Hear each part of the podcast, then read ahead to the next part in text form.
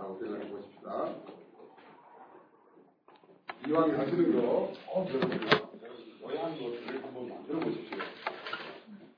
이왕 하시는 거, 요양 노트를 좀 만들어 가지고, 여러분 스스로 한번 성경을 연구하는 그런 시간을 가지면 좋겠어요. 아, 듣기만 하는 것보다는 좋고, 그리고 이 책이 있으니까 이 책에 문단란이 다 되어 있잖아요. 네, 그리고 문단란이 급 하시면 미리 좀 나눠 보시든지 아니면 이 책을 좀 뺏겨갖고 하면서 하시면 됩니다. 자, 우리 사도행전 1장 하면 어, 1장의 장제목은 승천이라고 했잖아요. 그렇죠? 네, 승천입니다. 1절부터요, 여러분, 이 소위 이 11절까지가 승천단락인데, 네, 승천단락인데, 1절부터 11절의 승천단락은요, 누가복음 24장에도 승천이 있어요. 자, 누가복음 24장의 제목이 뭐예요? 부활 승천이에요. 부활 승천. 예, 그래서 예, 사도행전 2, 1, 장 1절에서 9절하고 어, 1절에서 9절 여기 대관의 아, 승천 대관의 북이요. 자, 그러면 사도행전, 예, 여러분 이 책에 보면 목표가 다 나와 있습니다. 예, 먼저 첫 번째 해드릴 게 어, 승천단락인데요.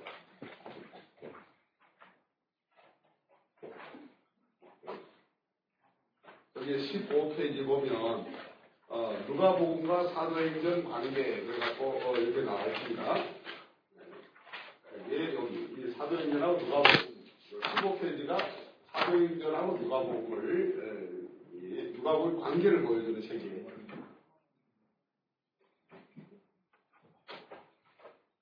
관계를 보여주는 책인데요.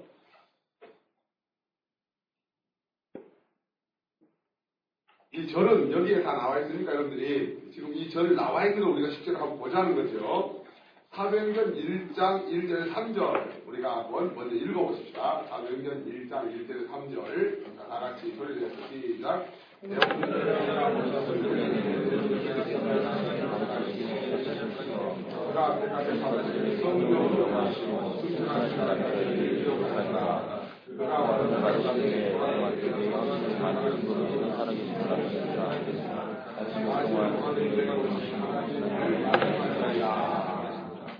이 이야기를 담고 있는 것이 무슨 복음이라는 거예요? 누가복음이라는 거예요. 누가복음.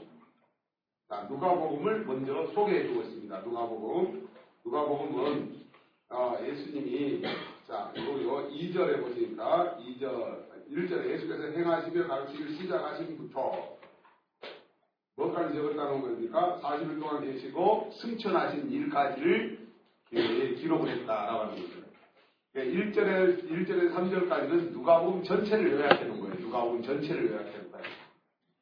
사도행전에 들어가면서 누가복음 전체를 한번 요약을 해주고 그 다음에 여러분요.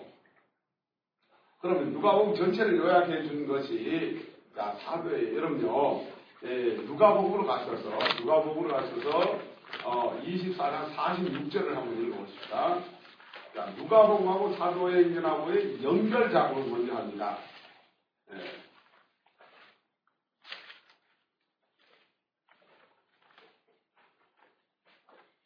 자, 24장 46절을 한번 읽어보십시다. 24장 46절. 다 같이 시작. 모든 죄까지 그리스도를 받고 제3의 존재를 자, 44절부터 46절까지, 44절부터 46절까지가 어, 모세 율법 세대로 시편의 나라를 기록한 것이 이루어져야 하리라 한번 이것이라고 이에 그래서 성경 깨닫게 또 이르시되 에서 죽은 자 가운데 살아날 것과 자 예수님이 십자가에 달리셨다가 못 박혀 살아나셨고 이제 하나만 남았죠. 어, 여러분죠. 예, 여기 50절부터 50 예, 이제 3절에 승천만 남았는데 승천 부분은 저 뒤쪽하고 평행을 이룰 거고요. 자, 그 다음에 4절하고 5절 사도행전으로 오셔서 다시 4절과 5절의 말씀 이거 도표에 나와 있으니까 도표에 나온 대로 하면 됩니다. 4절과 5절 읽어봅시다. 시작. 사도와 함께 모리사 그들에게 분발해 예루살렘을 떠나게 하고 내게 들은 바 어떻게 약속하신 것을 기다리라. 많은 물로 세례를 받으나 너는 연단이 못되어 성령으로 세례를 받으리라 하셨느니라. 자, 여기서요, 여러분요, 아버지께서 약속하신 것, 아버지께서 약속하신 것을 기다리라. 자, 이, 아, 이 누가 신학에서 아주, 아, 뭐랄까요, 혁명적인, 아, 혁명적인 말씀이 바로 이 말씀입니다. 누가 신학에서. 자, 제가 여러분에게, 에, 이, 어, 성경을 시작할 때, 누가 신학의, 아, 혁명적인 누가 신학이, 누가 신학의 혁명은 성령 신학이라고 해서 성령 신학. 자, 여러분, 우리 기독교, 예, 우리 저희, 어, 이, 우리 기독교 신학에 있어서 딜레마가 뭐냐면, 우리 기독, 기독교 신학의 첫 번째 딜레마가 뭐냐면, 자, 임박한 종말론이라는 딜레마를 가졌어요. 임박한 종말론이라는 딜레마를 갖고 있었죠? 주님이 곧 오신다고 했는데, 왔어요, 안 왔어요? 안 와버린다, 이 말이죠. 자, 그 다음에, 그게 그나마 지연된 종말론이라고 하는 것으로 좀 아, 일단 급한 불을 끄기는 했어요. 지연된 종말론이라는 방법으로 북한 불을, 어, 급한 불을 끄기는 했는데, 그런데 여러분요, 아무리 지연이 된다고 해도 2000년이 지연되면 안 오는 거란 말이에요. 야, 그 2000년이 지연됐다는 건 이거는 지연된이라는 말을 붙이기가 좀, 아, 뭐할 정도로 너무너무 해도 너무너무 지연이 돼버린 거예요. 자, 이게 이제 여러분요, 지연된 종말론을 언제까지 지연을 시킬까? 자, 지연이라는 말을 어, 어, 언제까지 지연이냐라고 하는 거예요. 이게 이제 여러분요, 종말론적인 딜레마가 바로 여기 들어있는. 종말론적인 딜레마가 여기 있습니다. 그런데 여러분요, 그게 우리 시대만 문제가 됐던 것이 아니라, 우리 시대만 문제가 됐던 것이 아니라, 어, 이 바울 시대에도, 그 다음에 여러분요, 바울 시대나 또 이 베드로나 또 요한이나 이런 사람들에게도 동일하게 정말의 지연이라는 문제는 참 상당히 난감한 문제였어요. 예, 상당히 난감한 문제였고, 뭐, 말할 것도 없이 마태나, 어, 이 누가는 진짜 정말, 정말 아주 너무너무 난감한 문제였을 거예요. 왜냐하면, 여러분, 우리가, 어, 공가복음 들어갈 때, 예, 소위, 예, 마가복음이 임박한 종말론을 이야기했을 때는 그런대로 상당히 예, 뭐랄까 좀 예, 기대를 할 수 있었죠. 왜냐하면 주님이 승천을 하신 것이 지금 우리가 다루고 있는 이 이야기가 주후 30년 경에 이루어진 이야기입니다. 주후 30년경. 그러면 여러분 주후 30년경 자 여기 예, 주님이 주후 30년경에 우리 주님의 승천이 이루어졌어요. 어, 소위 예, 이 세대가 다 지나가기 전에 이 일이 다 이루어지리라라고 여러분요 여러분들이 마가복음 13장 29절에 이 얘기를 말씀하셨잖아요. 네. 이 세대가 다 지나가기 전에 이 일이 이루어진다. 라고 했는데 거기서 결정적인 단어인 세대라는 말이에요. 세대. 이 세대. 이 세대. 이 세대라는 이 세대라는 말이 아, 우리 기독교 신학에서 일반적으로 40년을 의미하는 거예요. 40년. 40년을 의미하는 건데 그러면 자, 이게 30년이라면 40년 뒤 언제요? 70년. 자, 그러니까 어떻게 보면 마가는 이제 어, 어떻게 보면 이 세대라는 말을 40년으로 정확하게 해석을 해놓은 사람이 마가라고 볼 수 있는데 그러면 이때 주님이 오셨으면 뭐 아무 문제가 없고 아무런 어, 예, 걱정거리가 없겠는데 문제는 주님이 오시지 않았다. 자, 이런 상황에서, 여러분, 이런 상황에서 75년쯤에, 75년에서 80년 사이에 이제 마태가 마태복을 기록할 때는 이미 5년에서 10년이 지연이 되어버렸어요, 지연. 우리가 흔히 하는 말로 10년이면 강산도 변한다고 했는데, 강산이 변할 만한 시간인 10년이라는 동안에 주님이 오시지 않았다.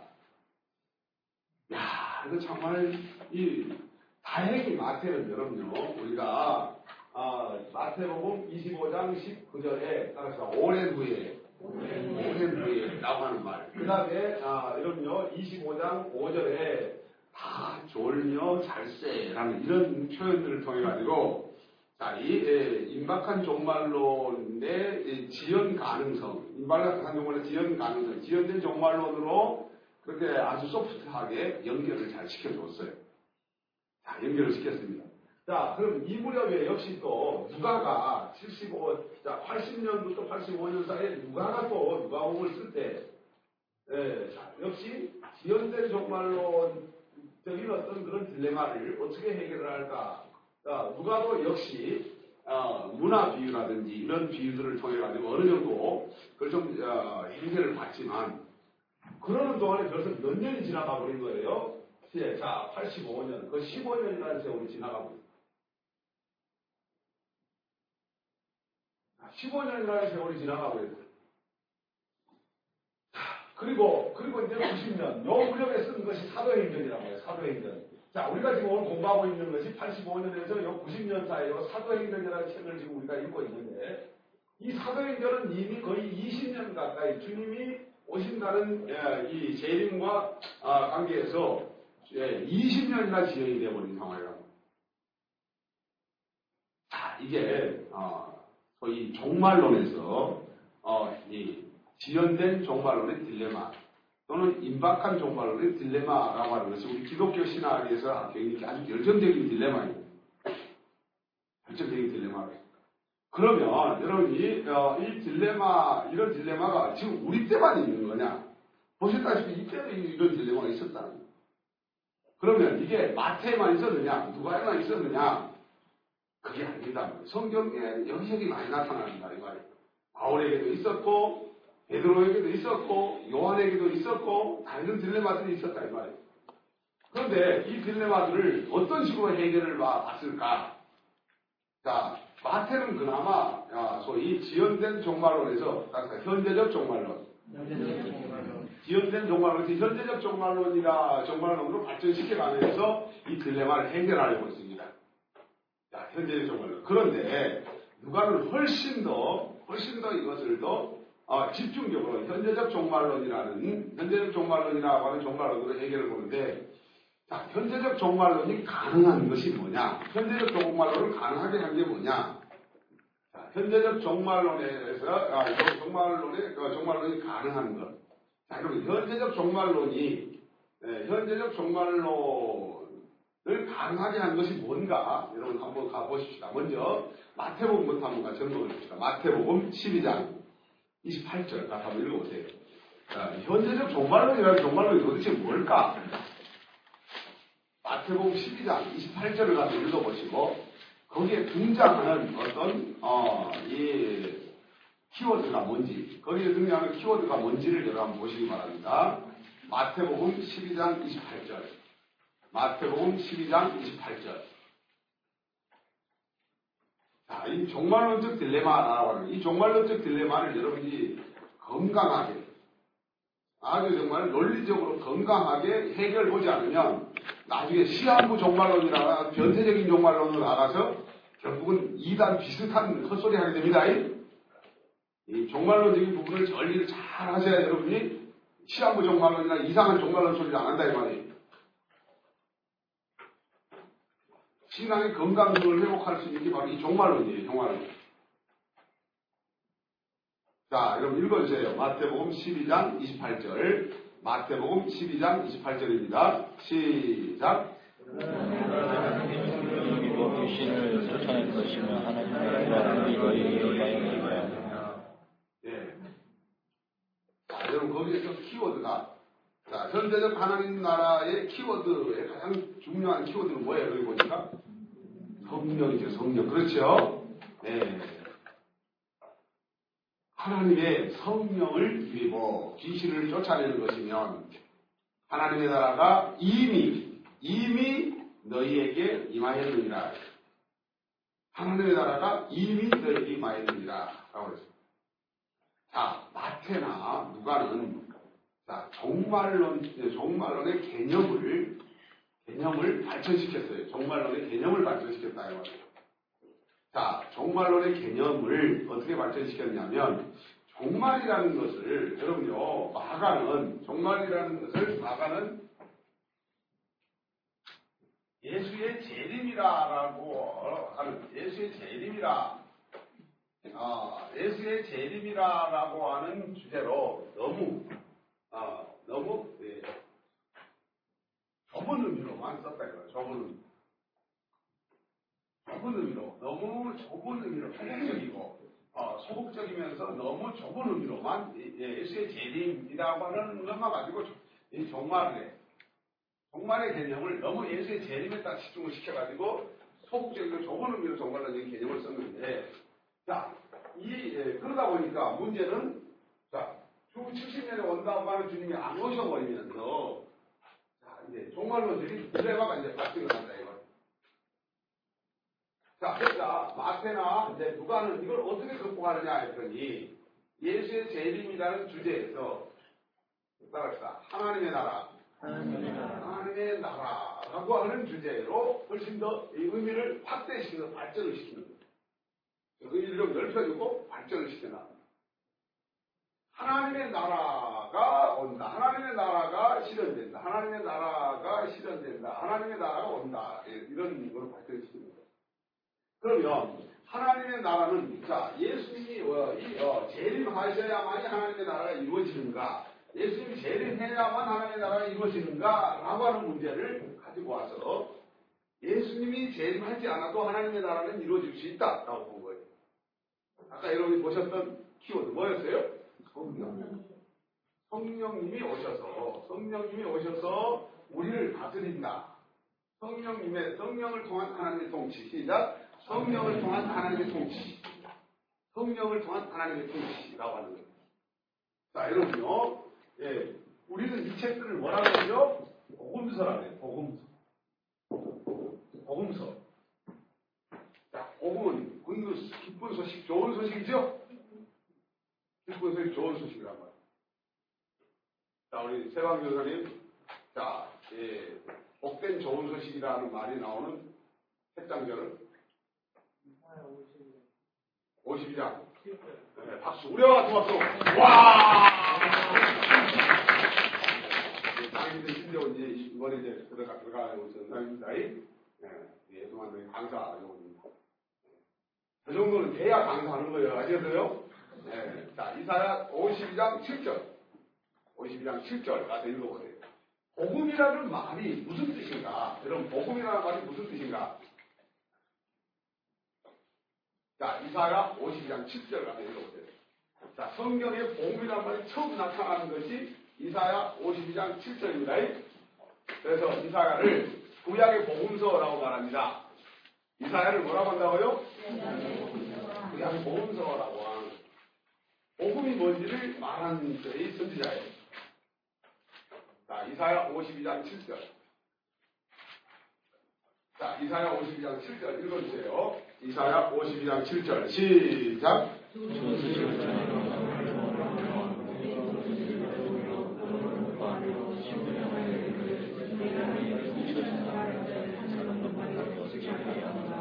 자, 복음의 내용이 뭡니까? 내 하나님이 통치하신다. 이게 복음의 내용이에요. 기쁜 소식의 내용이. 기, 뭐가 기쁜 소식이냐 이 말이에요. 기쁜 소식. 뭐가 기쁜 소식이냐 했더니 내 하나님이 통치하신다. 내 하나님이 통치하신다. 이게 기쁜 소식이에요. 내 하나님이 통치하신다. 이게 기쁜 소식이다.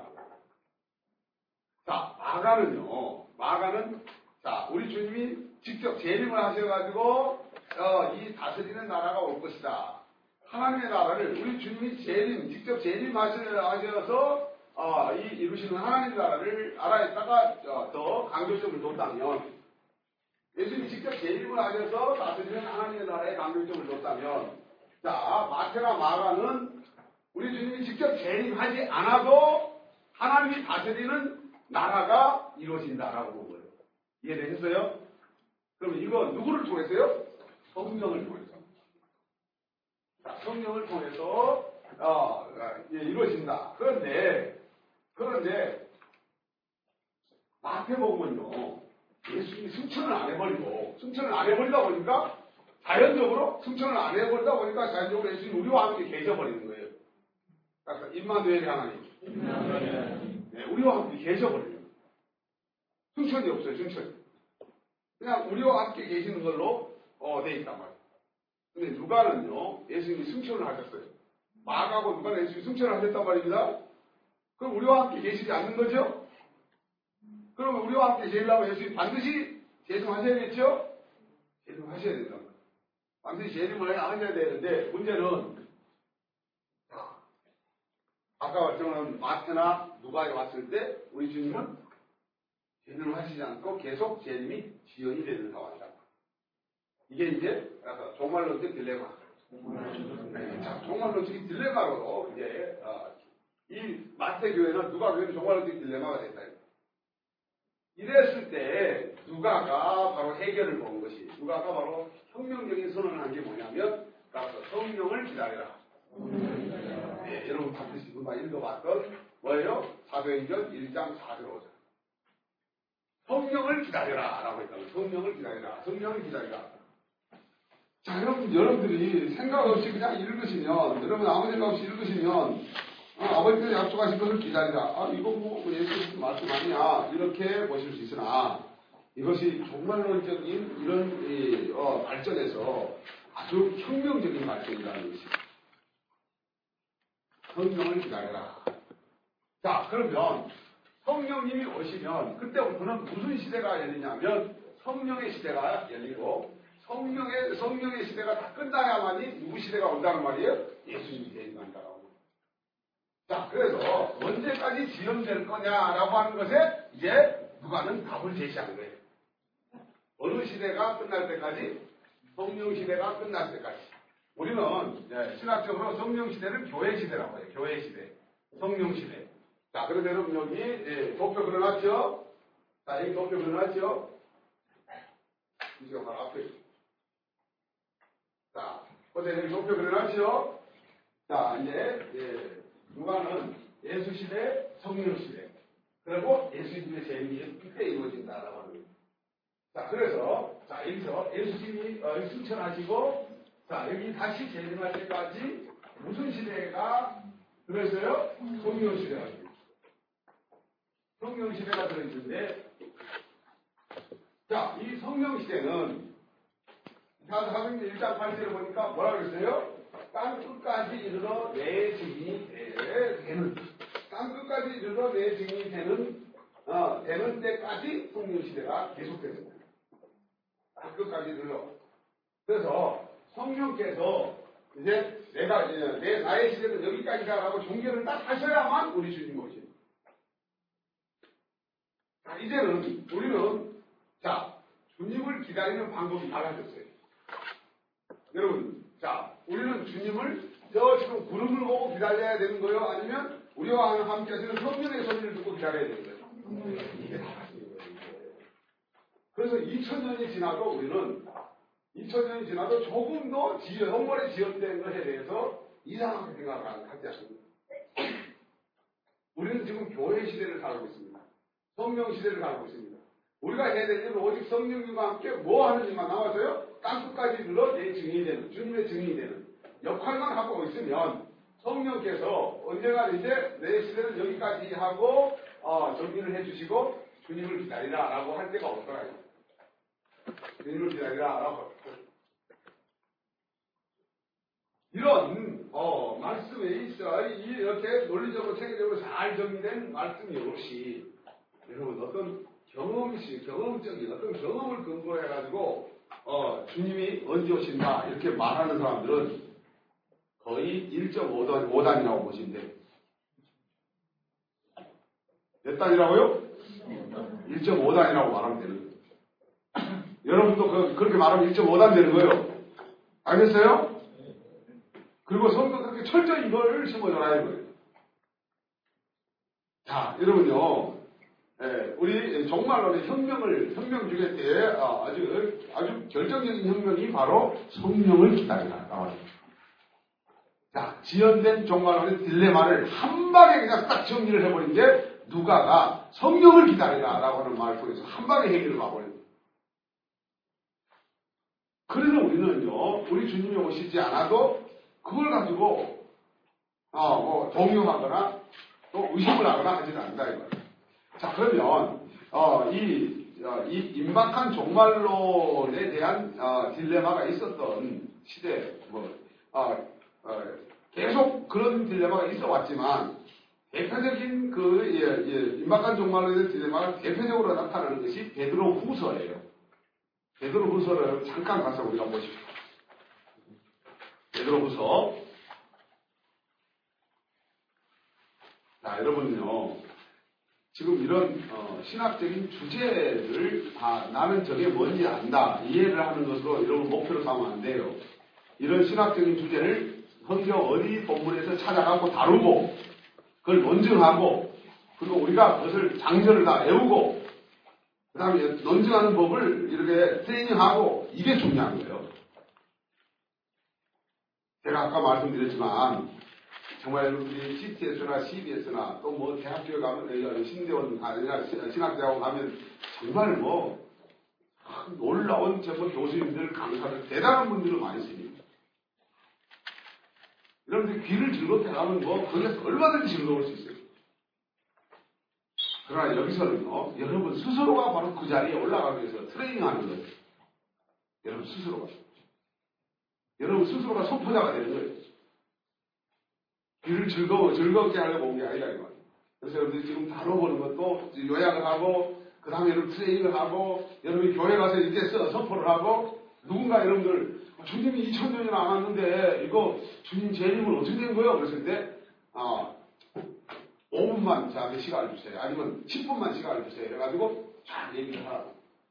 아, 목사님 저는 5분밖에 시간이 없습니다. 그럼 5분 내에 말을 남겨내고. 목사님 그럼 좀 자세히 해주세요. 그러면 30분을 있습니다. 그러면 좀, 좀 자세히. 얼마든지 여러분들이 좀, 어, 마음껏 여러분들이 그 말씀을 들을 수 있는 준비를 하는 게 중요하다. 이거.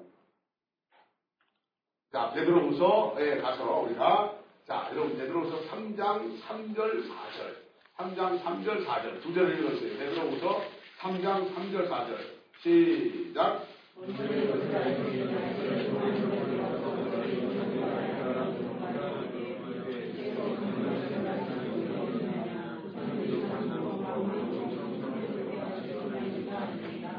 자, 보세요. 여기 도 정말 런징인 딜레마가 나타나고 있지요? 주의 강림하신다는 약속이 어디 있느냐? 그랬다고. 베드로 후서가 66년경에 쓴 책이라고 본다면 주님의 재림이 지금 어, 주님의 재림이 33년 아니죠 36년이나 지금 지난 시, 지금 시간입니다. 주님의 재림이 아직은 어, 40년을 채우지 않았기 때문에 한 세대는 40년이니까 뭐 좀 더 기다려봐라 이럴 수도 있겠지만 베드로는 그런 식으로 디지털 방법으로 디지털이라고 하는 방법으로 이걸 수, 예, 이 어떤 숫자적인 방법으로 이걸 해결하지 않았어요. 자, 그래서 베드로가 이거에 대한 어, 이 대답으로서 8절, 9절을 얘기하게 됐습니다. 8절, 9절 읽어주세요. 사랑하는 자가 시작. 사랑하는 자들아 예수께서 하는 천연받고 천연이 할것하는 이한 가지 그것은 어떤 이들이 거짓다고 생각하는 것 같이 거짓 것이 아니라 오직 주께서 너희를 너희가 저기서 남들을 떠나지 않고 다 회개하게 원하시니라 자, 여기서 어, 베드로가 지금 이 베드로가 지금 이, 이것에 대한 대안으로 제시한 게 뭐냐면 소위 어, 크로노스적인 시간이 아니라 우리 주님은 카이로스적인 시간을 쓰신다라고 하는 거예요. 크로노스적인 시간을 쓰게 아니라 카이로스적인 시간을 쓰신다라고 하는 거예요. 연대기적인 시간을 쓰시는 게 아니라 신학적 시간. 자, 그냥 이렇게 우리가 쓰고 있는 세상적인 시간이 아니라 하나님 나라의 시간은 다르다. 아, 라는 방법으로 지금 얘기를 하고 있습니다. 성경 여기저기를 봐도 하나님은 우리가 쓰시는 시간하고 다르게 쓰십니다.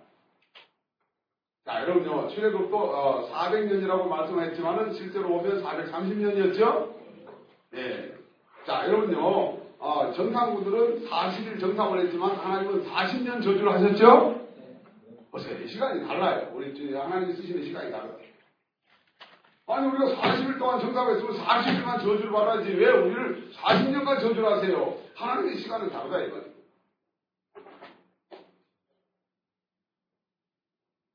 자, 그래서 베드로는 하나님의 시간이라고 하는 방법으로 해결을 받아야 됩니다. 하나님의 시간. 사람의 시간이 아니라 하나님의 시간표, 하나님의 시간이 있다. 이렇게 해서 해결을 받는데, 자, 그러나, 이제 이 시간이 또 10년, 20년, 30년, 2000년이 흘러가 버리면, 아, 이거 갖고 좀 막연해질 수밖에 없습니다. 그렇죠? 그럼 하나님의 시간은 하루가 천년 같다 그러면 자 그래서 여러분요 이 에, 아, 밀레니엄이라는 말이 나오고 밀레니엄 여러분요 2000, 1999년에 어, 이 세계적으로 이 시한부 종말론자들이 엄청 흡세를 했습니다. 그래서 언제 주님이 오신다? 2000년에. 왜 2000년이죠? 하루가 천년 같다. 이 말대로. 하루가 천년 같다. 그래서 여러분, 야, 천지 창조가 7일이니까 아, 하루를 천년씩 쓰면 7천년 되는데 온다 이 말이죠.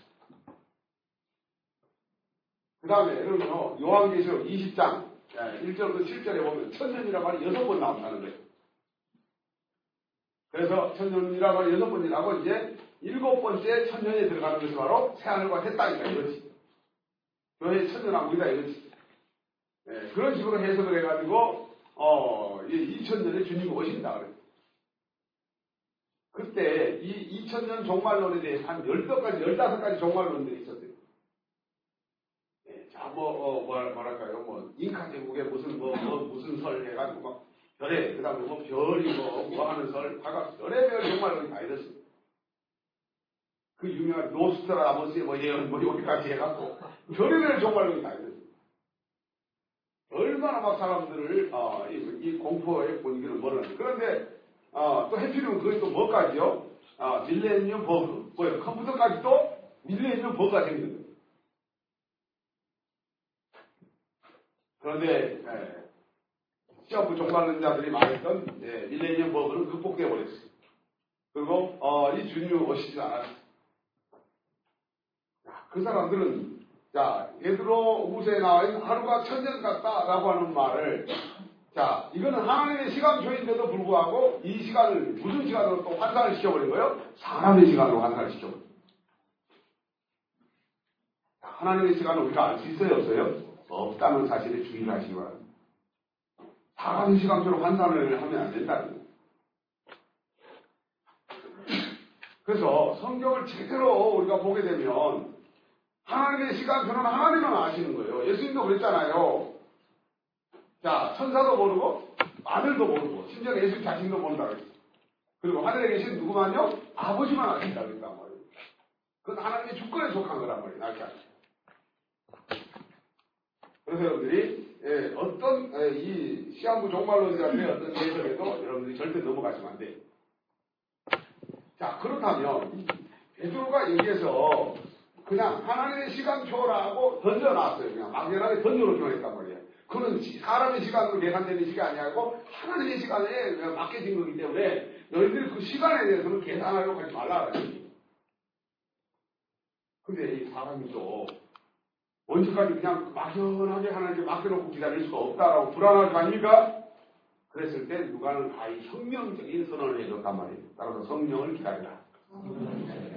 네. 막연히 하나님의 시간이 언제일까 하고 막연히 이러고 있는 게 아니라 다 우리의 삶을 일어나보게 만들어줬어요. 우리의 삶 속에 누가 오심으로? 성령이 오십니다.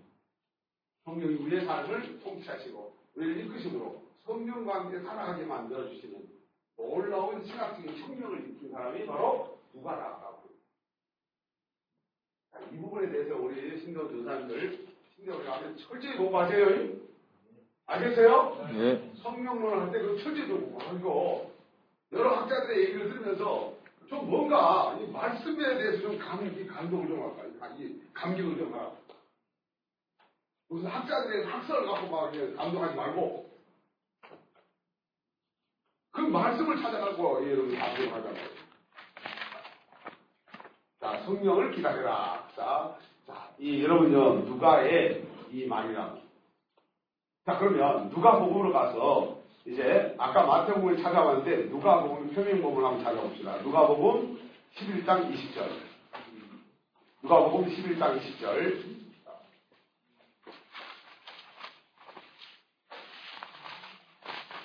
자, 누가복음 11장 20절. 다 같이 시작.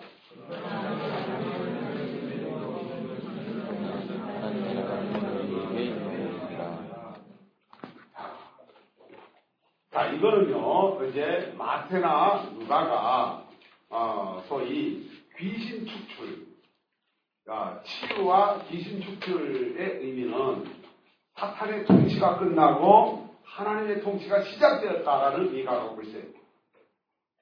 네. 따라서 이적의 이적의 종말론적 의미.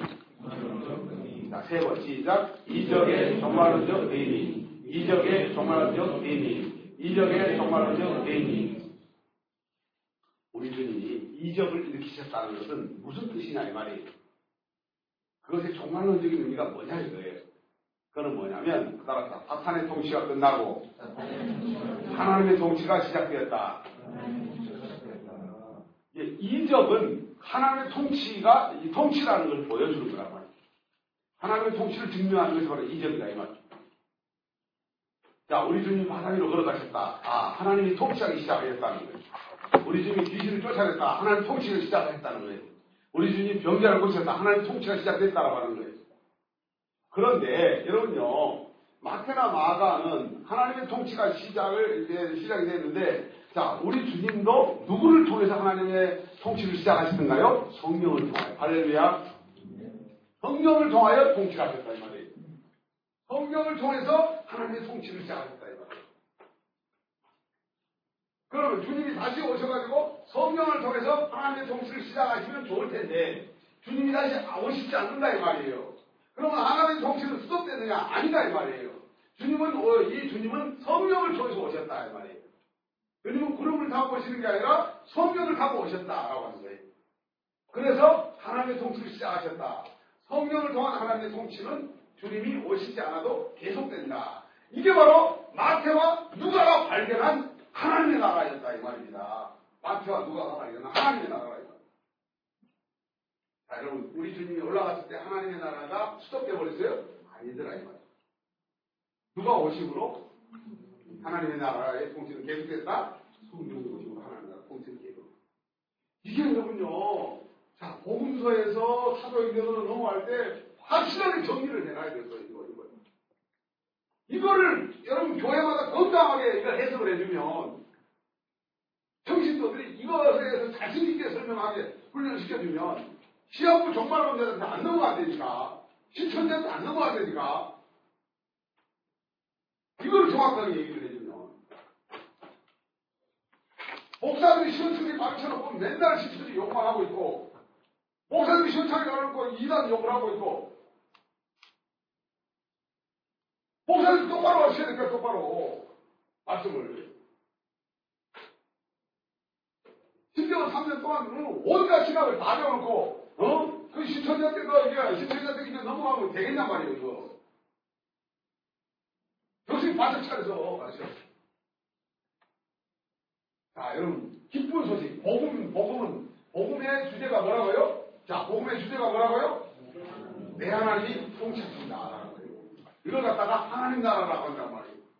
자, 종말이라는 것은 하나님 나라가 이루어지는 걸 종말이라고 하는 거예요. 따라서 종말이다. 하나님 나라가 이루어지는 걸 종말이라고 한다. 네, 이 종말의 완성은, 종말의 완성은 주님이 구름 타고 오실 때 완성이 돼요. 그러나 종말의 시작은 하나님 나라가 통치가 되는 건 종말이 시작된 거예요. 그러면 주님이 오시지 않아도 하나님 나라의 통치는 시작돼. 뭘 통해서요? 성령을 통해서. 알렐루야. 그러므로 이미 우리에게는 종말이 와버렸어요. 자, 종말이 이미 와버렸다. 이거를 실현된 종말론이라고 거예요. 그러니까 실현된 종말론. 자, 현재 우리는 하나님의 통치를 받고 있다. 이걸 현재적 종말론이라고 하는 거예요. 현재적 하나님의 나라. 하나님 나라는 현재 우리 안에 있다. 하나님 나라는 현재 우리 안에 있다. 우리 안에 이미 하나님 나라가 와 있다. 아까 여러분 그랬잖아요. 하나님의 통치가 시작되었다. 그러나, 아, 예, 자, 여러분 아까고요. 아, 하나님의 성령이, 하나님의 성령이, 자, 뭐라 그랬어요? 아, 내가 하나님의 성령을 힘입어 귀신을 쫓아내는 것이면 하나님의 나라가 이미 너희 안에 있다. 예수님 말씀하셨죠? 하나님의 나라가 이미 너희 안에 있다. 너희 안에. 이것이 종말이라고, 종말이 시작된 증거라, 이거. 그러나 종말이 완성된 건 아니에요. 종말이 완성되려면 우리 주님이 오셔야 돼요. 종말은 이미 시작됐지만 종말은 완성된 게 아니다. 자, 여러분요. 하나님의 통치가 시작된 것을 종말이라고 한단 말입니다. 하나님의 나라가 어, 이, 어, 이 하나님의 나라가 임한 것을 종말이라고 한단 말이에요. 성령을 통해서 하나님의 나라가 우리 안에 임했단 말이에요. 이미 우리는 종말이 종말이 이미 시작되어 버렸어요. 그러나 종말이 완성되려면 우리 눈에 보이는 것까지 다 완성이 돼야 된단 말이에요. 보이지 않는 곳에 어, 하나님 나라가 시작됐다 됐는데 자 보이는 것까지 다 완성이 돼야 되는데 그것을 우리 주님 구름 타고 오실 때 완성이 말이에요. 그래서 이미 시작된 종말과 아직은 이루어지지 않은 종말 사이에 우리는 그 중간 상태에 있다. 자, 이것을 우리는 현재적 종말론이다. 또는 실현된 종말론이다. 라고 하는데, 자, 그러면 누가복음 17장 20절, 21절 읽어주세요. 누가복음 17장 20절, 21절. 자, 여러분, 오늘은 여러분들이 꼭 아셔야 될 게, 누가가 성령을 기다리라. 이 종말론적 혁명을 여러분들이, 종말론적 혁명을 여러분 잘 기억을 해주시기 바랍니다. 성령을 기다리라. 라고 어떤 시험을 종말론이나 이단한테도 우리가 넘어서는 안 되는 게 바로 성령님을 통해서 우리는 종말을 이루는 거예요. 자, 읽어주세요. 누가복음 17장 20절, 21절. 시작.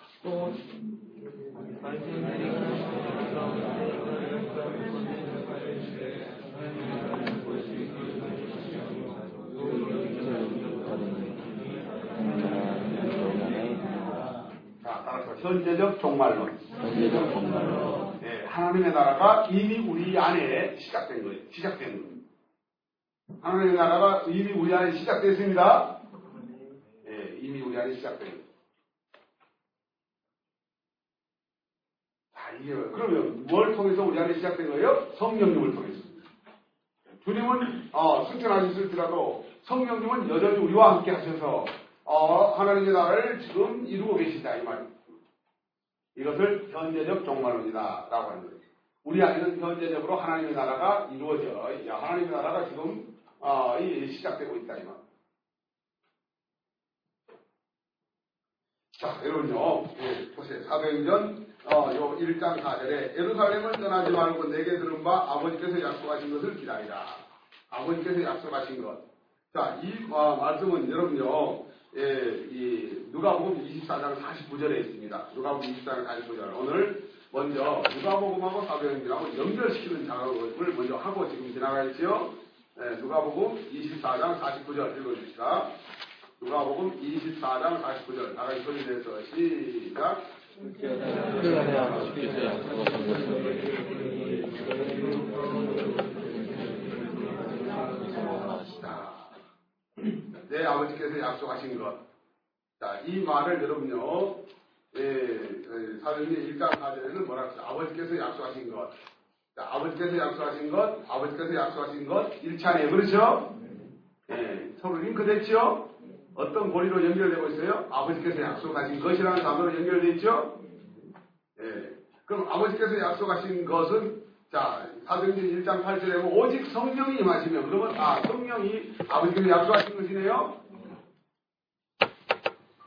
그래서 이 성에 머물라라고 하는 말은 아까 여러분들 1장 4절에 예루살렘을 떠나지 말고 이 성은 예루살렘이죠? 자, 예루살렘이라라고 하는 것입니다. 자, 여러분요, 예루살렘은요, 시원신학에 의하면 예루살렘은 하나님이 약속하신 장소입니다. 하나님의 언약의 장소예요. 예루살렘은, 자, 하나님의 언약의 장소. 하나님의 언약의 장소가 바로 예루살렘이에요. 누가 신학에서 예루살렘은 시온 신학을 계승해서 하나님의 언약의 장소라라고 하는 것입니다. 메시아가 예루살렘에 오셔서 어, 바로 어, 십자가와 부활이라고 하는 역사를 이루시고 그 다음에 성령을 보내주시는 장소가 바로 예루살렘이에요. 그래서 여러분요 우리가 여기 보다시피 자 누가는 보세요. 예루살렘으로 예루살렘으로 예루살렘으로 그래서 이걸 예루살렘 모티브라고 합니다. 따라서 예루살렘 모티브. 자, 예루살렘으로 아, 가는 거죠. 예루살렘으로 예루살렘까지 예루살렘으로 가는 것이 누가 보는 거예요. 거기서 예수님이 십자가 지시고 부활 승천하셨어요. 또 사도행전은 다시 한 번 더 우리 주님이 우와, 승천하신 장면으로부터 잉크, 잉크를 해가지고 다시 예루살렘과 온 유대와 사마리아와 땅끝으로 가면서 우주적 복음을 재선포하고 우주적 칼럼을 완성하고 나면 우리 주님이 그때 제일 마칩니다. 자, 우주적 복음을 가지고 우리 주님이 오셔가지고 자, 로마로, 유대로, 그 다음에 예루살렘으로 어, 와서 다시 예루살렘에서 유대로, 사마리아로, 로마로 땅끝까지 가는 자, 이런 교차, 자, 교차 대구적인 틀을 갖고 있다. 교차 대구적인 어떤 교차 대구적인 틀을 갖고 어, 누가복음하고 사도행전을 만들어 놨다. 그래서 여러분요 여기서 네, 누가복음 우주적 우주로부터 출발해요. 우주로부터. 지극히 높은 곳에서 하나님께 영광이 땅에서는 기뻐하심을 입은 사람들에게 평화로다라고 거죠. 아, 자, 평화의 메시지를 선포하면서 평화라는 말은 샬롬이라는 말입니다. 그래서 우주적 샬롬, 우주적 샬롬을 선포하기 시작합니다. 한 아기가 태어났는데 그 한 아기가 우주적 샬롬을 이루실 분이다. 이걸 선포하는 시작합니다. 그래서 어, 그 아기가 나중에 어디로 가냐면 예루살렘으로 예루살렘으로 가서 그 예루살렘에서 십자가에 못 박아 돌아가시고 부활 승천하십니다. 그리고 다시 그 어, 어, 그분이 올라가심으로 통해서 그분의 이름으로 성령님이 오시게 되는데 그 성령님이 어, 어, 유대와 예루살렘과 온유다 땅까지 우리 예수 그 그리스도 그리스도의 복음을 전파해서 다시 우주적인 아, 이 샬롬을 완성합니다.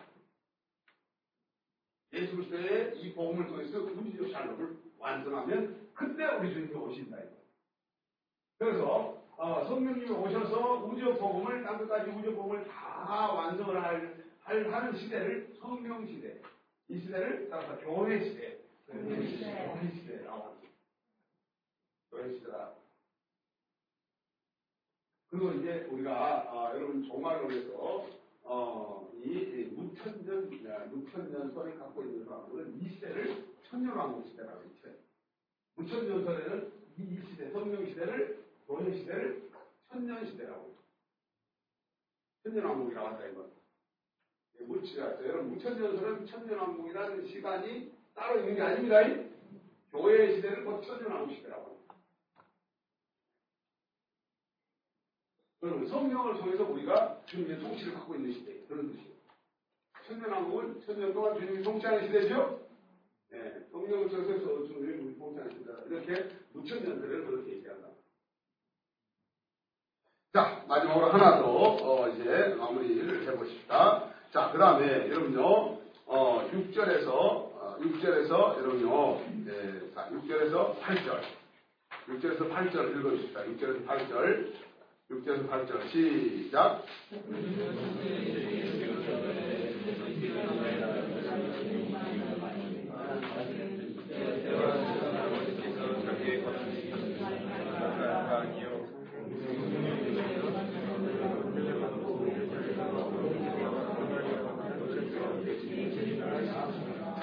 이 말씀은 어디하고 링크가 되냐면 어, 이 누가복음 24장 47절 48절하고 링크됩니다. 자, 누가복음 24장 47절 48절 읽어주세요. 누가복음 24장 47절 48절 시작.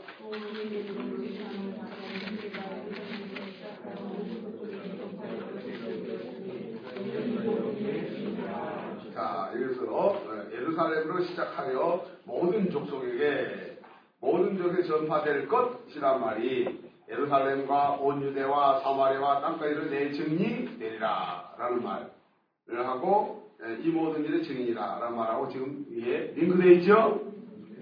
예, 예루살렘이라는 단어하고 자, 그 다음에 증인이라는 단어하고 어, 모든 족속은 땅끝으로 돼 있죠? 모든 족속은 땅끝으로 대치돼 있죠? 예, 이렇게 링크되어 있다는 걸볼수 있습니다. 자, 마지막으로 여러분요. 사도행전 1장 어, 9절에 11절의 승천입니다. 자, 요거 하고 쉬겠습니다. 1절에 9절에서 11절. 사도행전 1장 9절에 11절 승천입니다. 읽어주세요. 시작.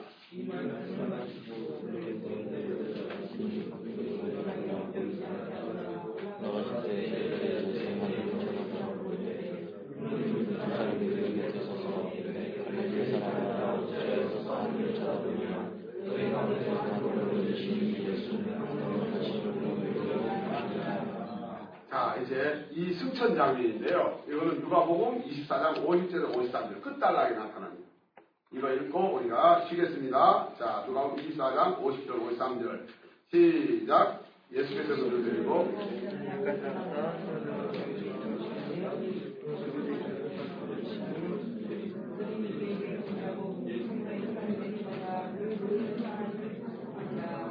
자, 이렇게 여러분들이 예, 자, 어, 성전에 사는 찬송하시라라고 했는데 어, 여기는 이제 12절에서 여러분요 12절에서 15절 사이에 소위 돌아가가지고 어디에요?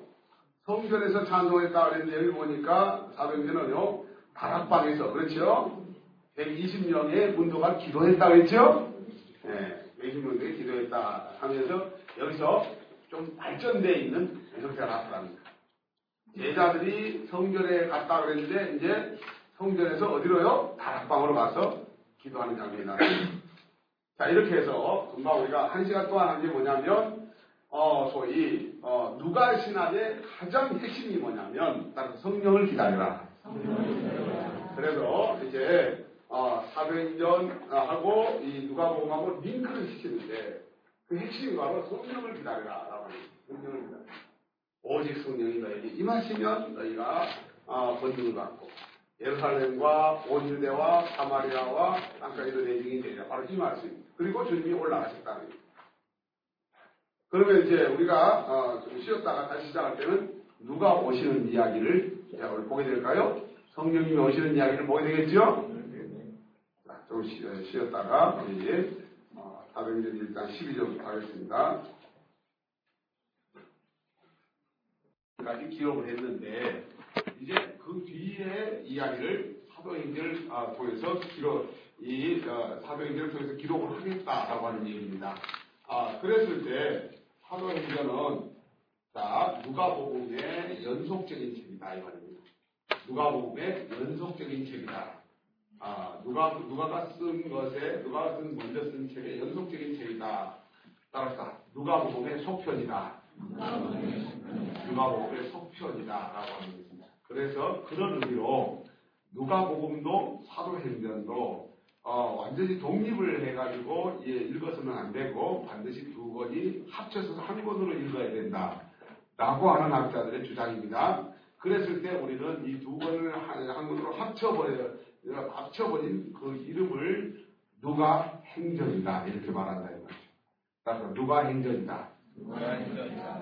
누가 복음과 사도행전을 합쳐놓은 책을 뭐라고 한다고요? 누가 행전이다. 왜 학자들이 이렇게 자꾸 억지로 이름을 만들어가면서 누가 복음하고 사도행전은 한 권의 책이라고 강조를 하는 것이냐 이 말이.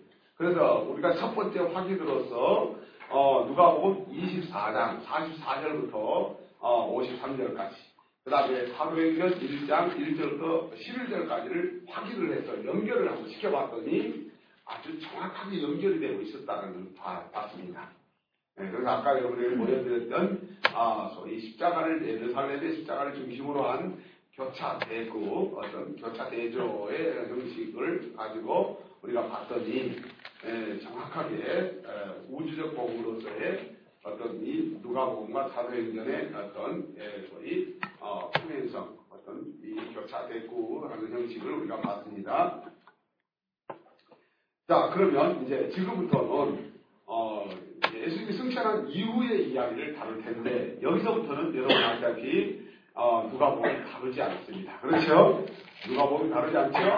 아까 누가복음은요 뭘로 끝나는가요? 늘 성전에서 하나님을 찬송하니라. 늘 성전에서 하나님을 찬송하니라로 끝났죠? 늘 성전에서 어, 누가복음은 성전으로 끝나고 있네요. 그렇죠?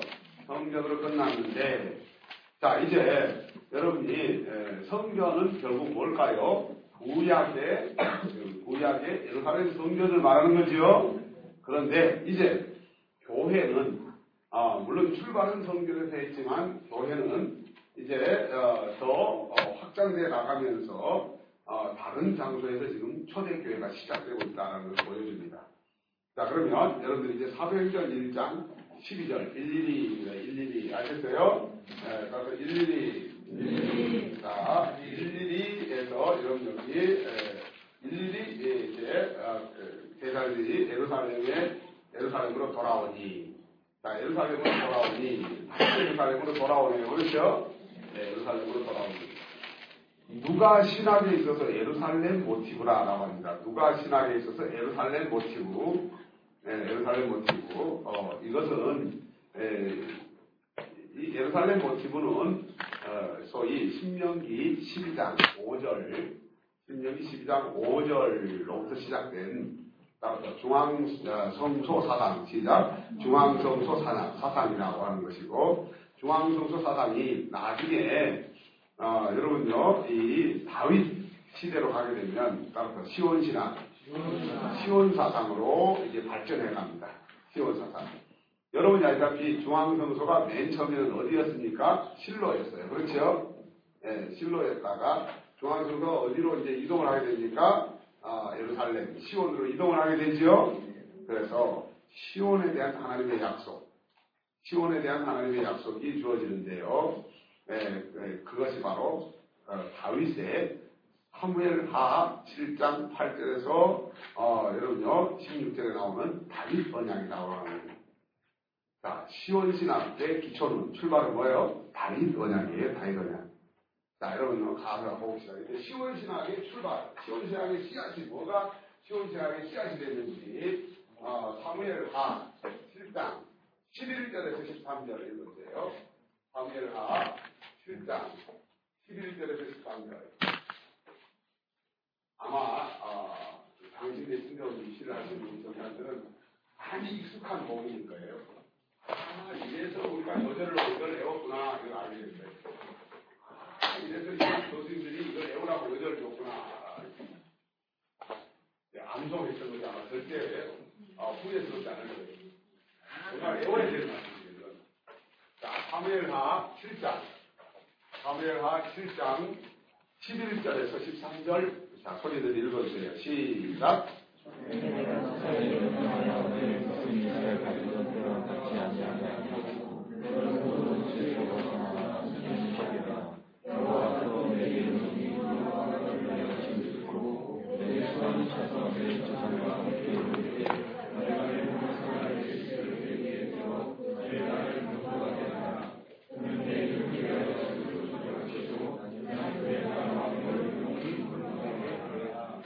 아, 여기서 이게 바로 이제 시온 신학의 이 출발인데, 아, 거기 10절. 우리가 10절을 안 읽었네요, 10절. 자, 10절을 읽어 10절. 시작.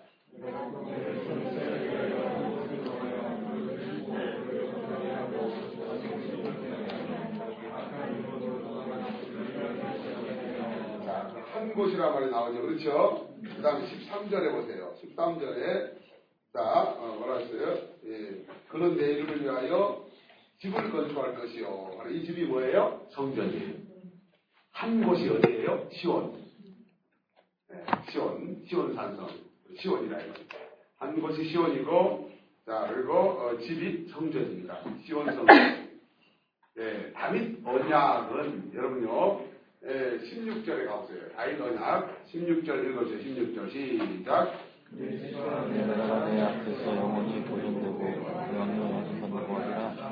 자, 여러분 다윗 어, 이 다윗 왕조는요 어때요? 무슨 왕조예요? 영원한 왕조예요. 하나님이 약속하셨죠? 예, 다윗 언약을 통해서 다윗 왕조는 영원한 왕조인데요. 다윗 언약의 자 다윗 언약의 포인트가 10절에 보니까 한 곳이라. 한 곳. 그게 바로 시온이고 그 다음에 13절에 보면 집을 건축한다 그랬는데 그게 바로 어, 소위 시온 성전, 예루살렘 성전이고요. 그 다음에 이, 에, 자, 이, 어, 내니까 내 나라가 내 앞에 영원히 보존되의 왕이가 영원히 경고하리라 그랬는데, 자, 이제 여기에서, 어, 다윗 왕, 이 종, 다윗 왕조를 영원한 왕조로 가, 이, 에, 이어가기 위한, 어, 다윗의 후손이 한 분 오셔야 되는 거예요. 그래서 다윗의 자손, 다윗의 후손이라는 분이 바로 메시아입니다. 그 메시아가 바로 예수님이에요. 그러면 예수님이 오시면 당연히 여러분요 어디를 야, 여러분 어디를 바로 이 어, 성소로 삼으실까요? 예루살렘을 성소로 삼으시는 거예요. 자, 이 사상이 우리가 구약을 이제 공부를 하면 이제 이 시원 사상이라고 하는 건데요. 시원 사상이라는 사상이 발전이 돼가지고 자, 그 네, 시원 사상 뭐예요? 중앙 성소 사상에서 출발하는 겁니다. 그리고 중앙 성소 사상이 다윗 언약 속으로 들어가가지고 영원한 중앙 성소가 되는 것이고 그 중앙성소에 아, 예, 예, 중앙성소에 오실 그 메시아가 바로 그 중앙성소가 되면서 영원한 왕조를 이어나가십니다. 이런 사상들을 공부하는 것이 3일 지금 요 상부터 시작해가지고 3일 상부터 시작해가지고 말라기까지 공부를 하는 거예요. 3일 상부터 말라기까지 바로 이걸 공부하는 거예요. 3일 상부터 말라기까지는 뭐예요? 시원사상. 시원사상을 공부하는 거예요. 자, 그러면 이제 이러한 사상을 누가는 그대로 받아들인 거예요. 자, 누가가 받아들였을까요? 바울이 받아들여갖고 누가에게 가르쳐 줬을까요? 바울이 받아들여서 누가에게 가르쳐 줬겠죠? 예, 그래서 누가 신앙은 결국 누구 신앙이다? 바울 신앙이다. 라고 하는 거예요. 바울은 아주 성경에 능통한 학자지요? 예, 그래서 구약을 아주 연구를 한 다음에, 어, 소위 중앙성소 사상을 시원신학으로 발전시켜서 어, 누가복음 속에다가 아, 누가복음이 넣도록 누가가 그걸 전수해 줬을 거예요. 예, 누가는 그 바울에게 배운 바로 이런 신학적인 어떤 지식들을 갖다가 이용해가지고 누가복음을 썼을 거고 누가복음은 아, 예루살렘 모티브가 이제 그 예루살렘 모티브를 이렇게 나타난다 이거죠. 자, 예루살렘은 자 영원한 다윗 그, 어, 이 왕조의 중앙성소다 이 말이에요. 이해되셨어요? 그러므로 메시아는 반드시 어디에 오실까요? 예루살렘으로 오셔요. 메시아는 반드시 어디에 승천하실까요? 예루살렘에 승천하셔요. 그리고 아, 메시아는 다시 어디로 재림하실까요? 예루살렘으로 재림하셔요. 자, 이 모든 이 우주적이고 역사적인 사건의 중심은 바로 예루살렘이다. 이게 바로 예루살렘 모티브라고 하는 것입니다. 자, 예루살렘 모티브가 아, 아, 이 강조되는 보험서는요 누가 보고 이해되셨어요? 예루살렘 모티브가 특히 강조되는 복음은 누가복음이다. 누가는 아까 제가 여러분에게 말씀드렸던 구약의 시원신앙, 아, 아, 아, 이, 이 다윗 왕조의 시원 사상을 끌어들여 가지고 예루살렘 모티브로 어, 이 발전시켰다라고 하는. 그래서 당연히 제자들이 감남을 해서 어디로 돌아와야만 할까요? 예루살렘으로 돌아와야만 해요. 예루살렘만 돌아와야 된다 이 말이에요. 자, 이상은 예루살렘에 가까워 안식일에 가기에 알맞은 길이다. 네, 여러분 안식일에 가기에 알맞은 길이다라고 하는 것은 아, 소위 예, 아, 한 1km 정도, 1km 정도 올립니다. 1km 정도 아, 안식일에 가기에 알맞은 길은 한 1km 정도인데 예, 예루살렘의 간나몬이라는 산은 한 1km 정도 된다 그 말이죠. 그렇죠? 예, 예, 1km 정도 된다라고 했습니다. 자, 그 다음에 13절에 들어가 그들이 유하는 다락방으로 올라가니 다락방으로 올라가니 자 이걸 우리는 마가다락방이라 한단 말이에요. 마가다락방이라 하는데 예, 왜 우리는 주저없이 이걸 마가다락방이 하느냐 왜 이걸 우리는 주저없이 마가다락방이 하느냐 이 말이에요. 예. 자, 규식 전사님 왜 이걸 마가다락방이라고 하는 거예요?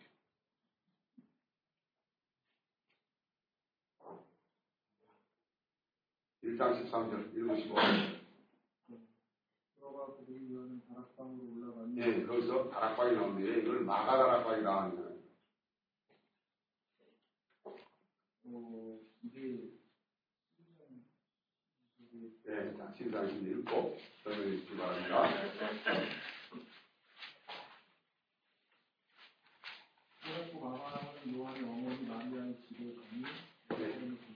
자, 그래서 자, 12장 12절에 따르면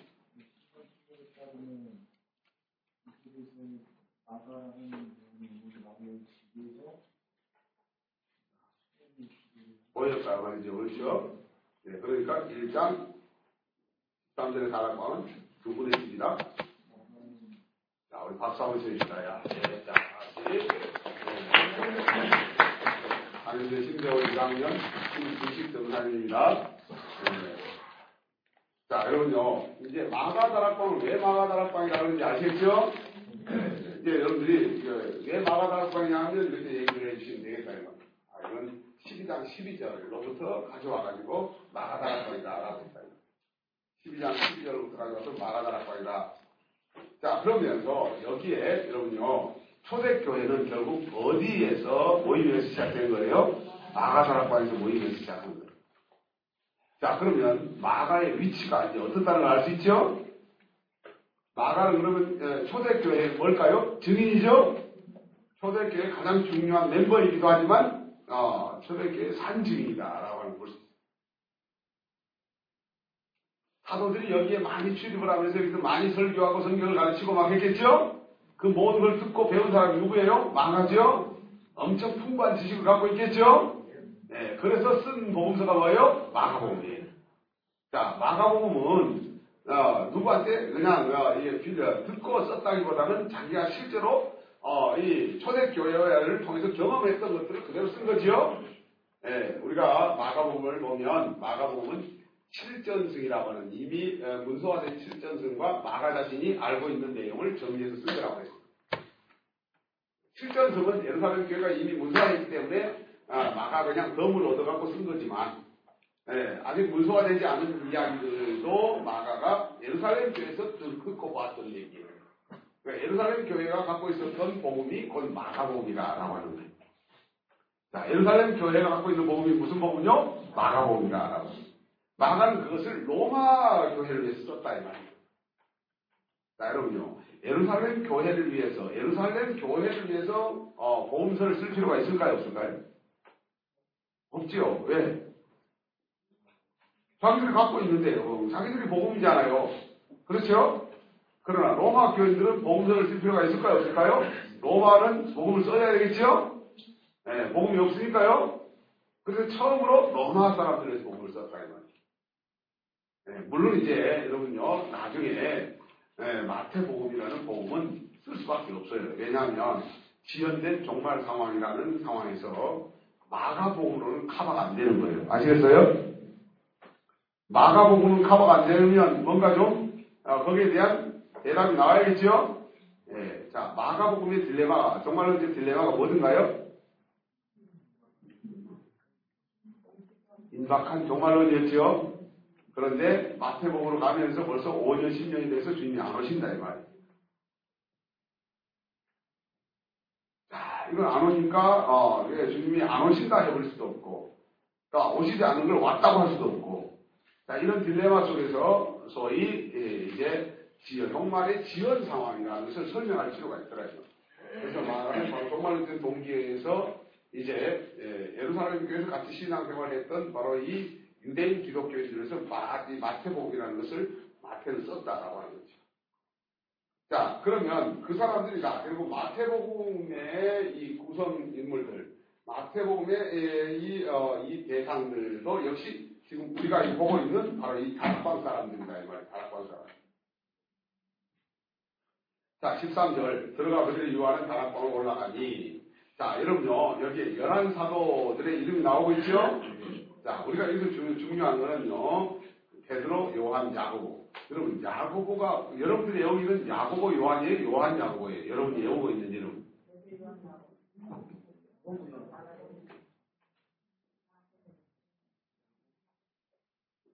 갑자기, 갑자기 읽어보니까 헷갈립니까? 그러면 가고 싶다 그러면, 마, 이 마가복음. 예. 여러분이 가장 먼저 본, 본 과거, 가장 먼저 기록된 어, 복음서인 마가복음으로 3장.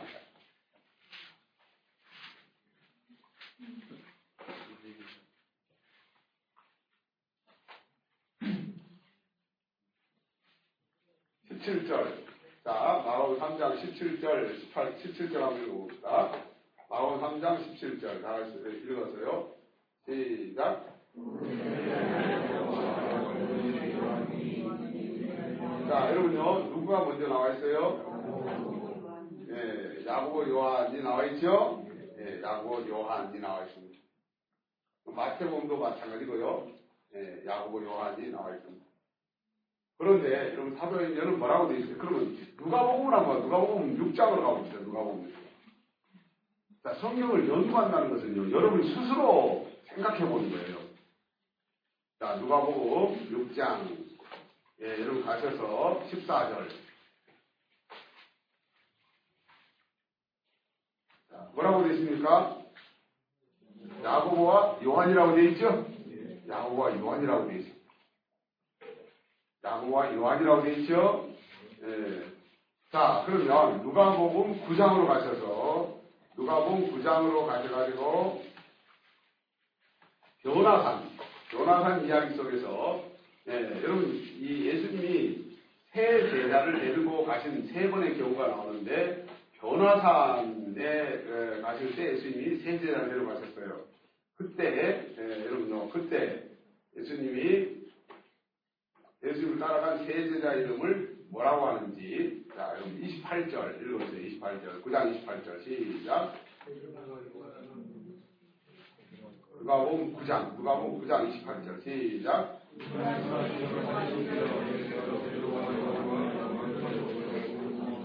어 여기는 보니까 어떻게 돼 있어요?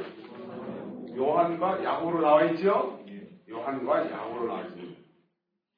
자, 그 다음에, 어, 9장 53절 한번 읽어보세요. 9장 53절에, 54절. 자, 9장 54절 뭐라고 되어 있어요? 야고보와 요한으로 되어 있죠? 야고보와 요한으로 되어 있죠?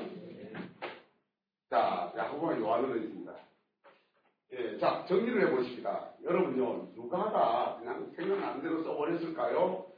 누가는 이름을 쓸 때 꼭 생각을 하고 순서를 정했을까요?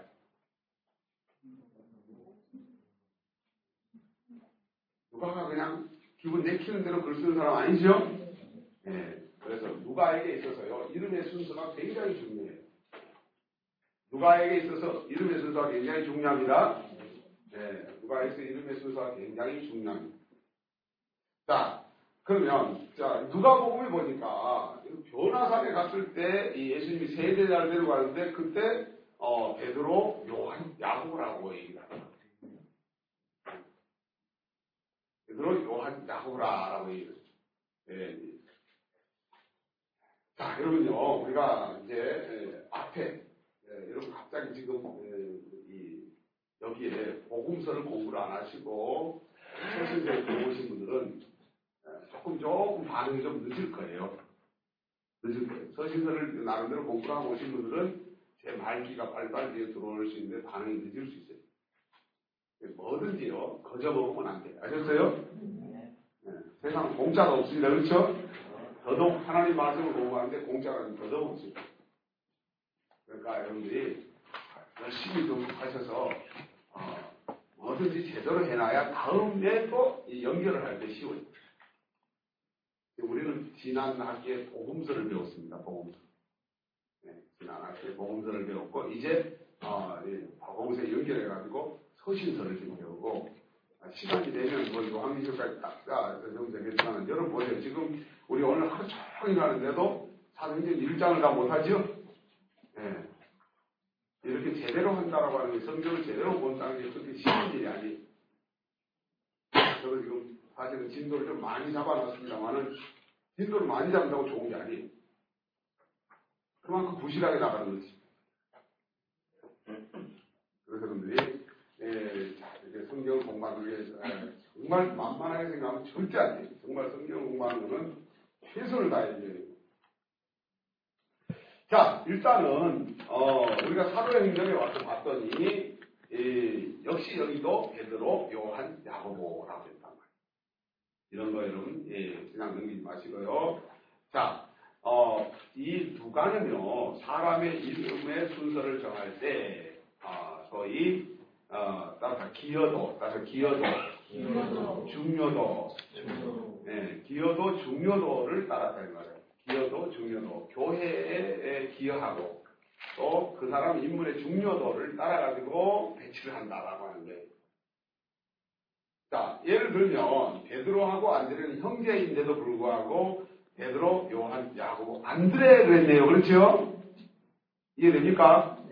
네. 베드로는 이제 여러분들이 누가복음이나 아, 이 어, 자, 그럼 마태복음을 한번 가보십시다. 마태복음을 가셔서 어, 마태복음의 10장을 한번 가보세요. 마태복음의 10장.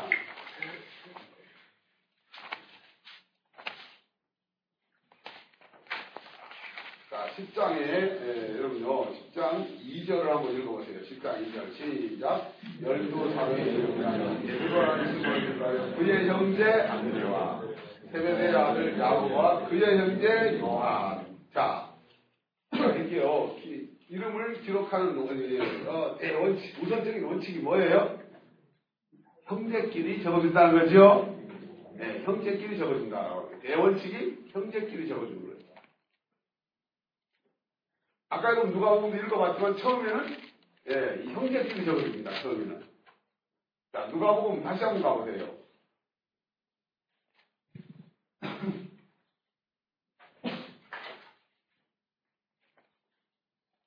자, 이거 14절. 여러분 한번 읽어보세요. 누가 한번 읽자 시작. 곧 베드로라 이름을 주신 시몬과 그의 동생 안드레와 그렇죠? 야구와 어, 요한과 역시 보세요. 여기도 역시 누가는 처음에는 뭐끼리 적어줬어요? 형제끼리 적어줬어요. 어, 마태 역시 형제끼리, 형제끼리 모아서 적어줬어요.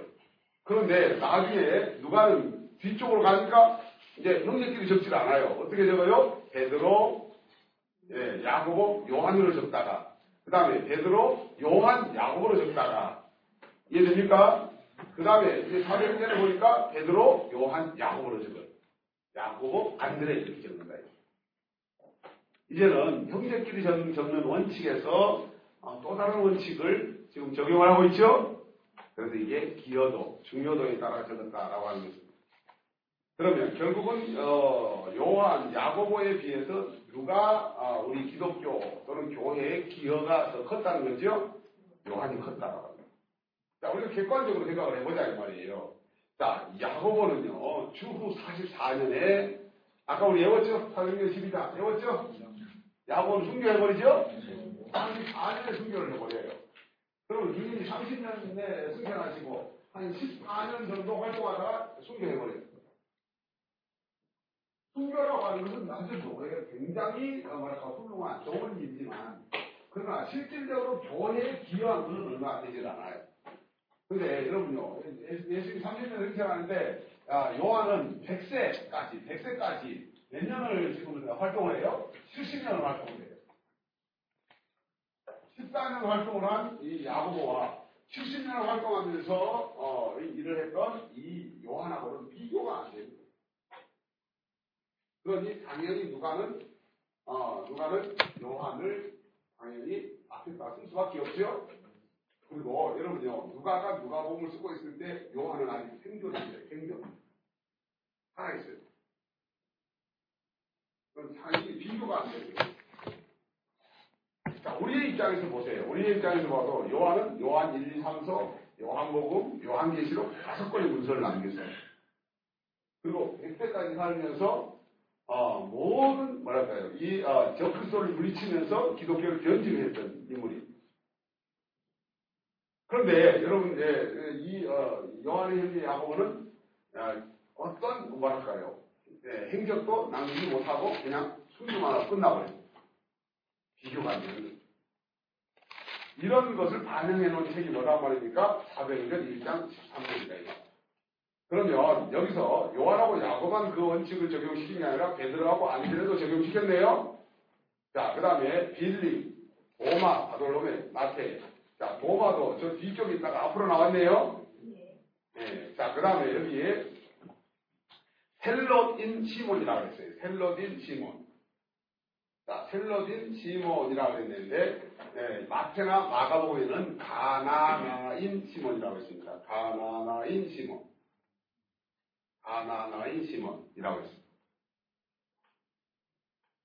자, 우리 이세영 교사님, 가나나인 시몬과 셀롯인 시몬. 마테 마가는 가나나인 시몬. 누가는 셀롯, 누가하고 사도행전은 셀롯 시몬이라 했습니다. 왜 예수님의 제자 시몬을 이렇게 다르게 표현했죠?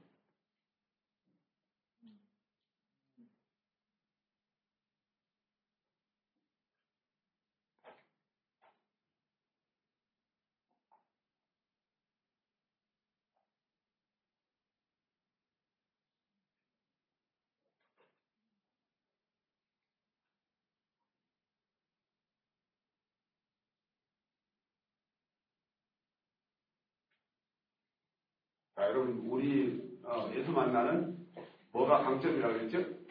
색장절. 이 강점이라고 그랬죠? 예, 우리는 그냥 크게 달락달락 지나가고 있는 게 아니라 그랬죠? 예, 한 저, 색장절 다 살펴보고 연구하는 게 우리 강점이라고 그랬죠? 그래서 여러분도 어, 주저없이 우리 예수 만나에 대해서 좀 어, 전도를 좀 해주시기 바랍니다. 지난주에 비해서 여러분들이 그래도 많이 전도를 해주셔갖고 지금 거의 한 50명 가까이 좀 예, 오고 있는데 너무 감사해요. 이게 꼭 이제 한 달 지나면 꼭 주로 이렇게 한 반으로 준다니까. 좀 똑바로 다 쳐다보되 이제 누가 주는지 주는 저주를 보냅니다. 이. 제발 좀 이번 학기는 어, 우리가 좀 이번 학기 정말 학교하고 우리 신대들 하는 3년은 꼭한절 한 절 정말 훈련 받아갖고 나가시 기 바랍니다. 어디에 가서도 여러분들이 할 수 없는 훈련을 여기서 받았다고 생각하고 가십시오. 왜 아멘 안 해요? 너 봐라 내가 이달만 다니고 안도 그만두리라 하고 막 그냥 결심을 하는 거예요. 자 여러분요 여기에 마테나 마가는 가나나인 시몬 그리고 누가하고 사도행전은 셀롯 당연한 거예요. 누가하고 사도행전은 셀롯이라고 할 수밖에 없어요. 왜? 같은 누가가 쓴 거니까요. 자 여러분요 어, 이, 이 마테는 마테나 마가는 따라서 아람어 아람어로 표현했어요. 열심당이라는 뜻이 열심당, 열심당, 열심당이라고 하는 아람어로 열심당을 아람어로 표현한 거예요. 마테나 마가는 아람어로 표현해야 했습니다. 그런데 여러분 아람어를 표현해 놓으면 자 헬라인들이 알까요 모를까요? 모르죠. 그래서 누가는 아예 그냥 헬라어로 번역을 해놨어. 번역을 해놨어. 뭐라고요? 셀롯이라고. 셀롯은 헬라어고 가나나는 아람어입니다. 아람어. 자, 똑같이 둘 다 뜻은 뭐라고요? 열심당. 열심당원이라 해요. 열심당원. 자, 열심당원은 어, 여러분들이 아시다시피 열심당원은 뭐예요? 유대의 독립을 유대 독립을 목적으로 해서 모인 정치당원들을 말하는 거예요. 그런데 이 사람들 중에는 소위 시카리다라고 하는 시카리라고 하는 유명한 아 뭐랄까 이 어, 암살단들이 있었어요. 암살단. 시카리라고 하는 진짜 칼, 짧고 짧은 칼을 갖고 다니면서 어, 이, 이 소위 어, 친노마 노마 어, 친노마적인 인사들을 무조건 그냥 찔러 죽이는 그 시카리라고 하는 암살단들. 이럴 정도로 어, 독립투쟁을 했던 예, 독립투쟁을 했던 이 유대 독립투쟁을 했던 정치당 어, 정치당원들을 뭐라고 했다고요? 열심당원이라고 했다. 자 예수님의 제자 중에 바로 이 열심당원이 한 사람이 있었단 말이에요. 누구요? 예, 시몬이란 말이에요. 시몬. 셀로신이라는 건 열심당원이라는 뜻입니다. 열심당원. 열심당원이다. 근데 이 왜 셀롯이라고 했는가 했더니 아, 셀롯은 헬라어이고요. 열심당원이라는 열심당이라는 헬라어이고 그 다음에 이게 아람어로는 가나나입니다. 가나나라고 하는데 가나나 가나나라고 그래서 여러분들이 예. 자그 다음에 자 그 다음에 야고보의 아들 유다 야고보의 아들 유다 예, 여러분 유다가 예수님의 제자 중에 유다가 두 사람이에요. 예, 뭐예요? 가로진 유다가 있고요. 야고보 가로진 유다가 있고 예, 뭐 야고보의 아들 유다가 있습니다. 유다가 두 사람입니다. 그런데 마테나 마가는 마테나 마가는 다데오 이름을 다데오로 바꿔요. 다데오로 바꿉니다. 마테나 마가는 다데오로 바꿉니다. 예, 그런데 누가는 바꾸지 않고 그대로 소개를 해요. 바꾸지 않고 그대로 소개를 합니다. 누구의 아들 유다라고요? 야곱의 아들 유다라고 그대로 소개합니다. 예. 그래서 학자들은 왜 야곱의 아들 유다, 유다의 이름을 마테나 마가는 다제오로 바꿔서 기록을 할까? 자, 우리 한번 확인해 봅시다. 아, 자, 이게 이제 제자 명단이라고 하는 단락인데, 이 제자 명단이라는 단락을 여러분들이, 어, 자, 우리의 마태복음 10장으로 가서 확인해 보세요. 아까 여기 10장 4절에 보면 가나나인 시몬 보입니까? 보입니까? 예. 그 다음에 3절에 다데오 보입니까? 다데오 보입니까? 네, 이거는 마가복음도 똑같아요. 마가복음도 네, 똑같아요. 자, 그래서 어, 이 학자들은 그렇게 얘기합니다. 어, 야고보의 아들 유다가 가론 유다하고 이름이 같다 보니까 사람들이 말을 할 때 유다 유다 그러면 누군지 헷갈리겠죠? 이해됩니까? 누군지 헷갈린다 이 말이에요. 그래서 아마 이름을 바꿔버린 게 아닐까 이렇게 설명해요. 이왕에 이름을 바꿀 바에는 다 되는 이름으로 바꾸는 게 좋겠다 그래서 다대오라고 한 거예요. 다대오. 뭐든지 다대오. 네. 재밌게 여러분 기억을 해주시기 바랍니다. 네, 다대오. 다대오는 어, 자, 누구의 이름이다? 예, 야고의 아들 유다의 다른 이름이다. 다대오. 자, 그 다음에 어, 예수의 아우들과 자 여러분요 14절에 보면 예, 예수의 어머니 마리아와 예수의 아우들이라고 되어 있습니다. 예수의 어머니 마리아, 예수의 아우들이라고 되어 있는데 여러분 너무나도 안타깝게 예수의 누이들이란 말이 없어요. 여러분이 아시다시피 어, 이, 이 마가복음 6장 3절로 가보세요.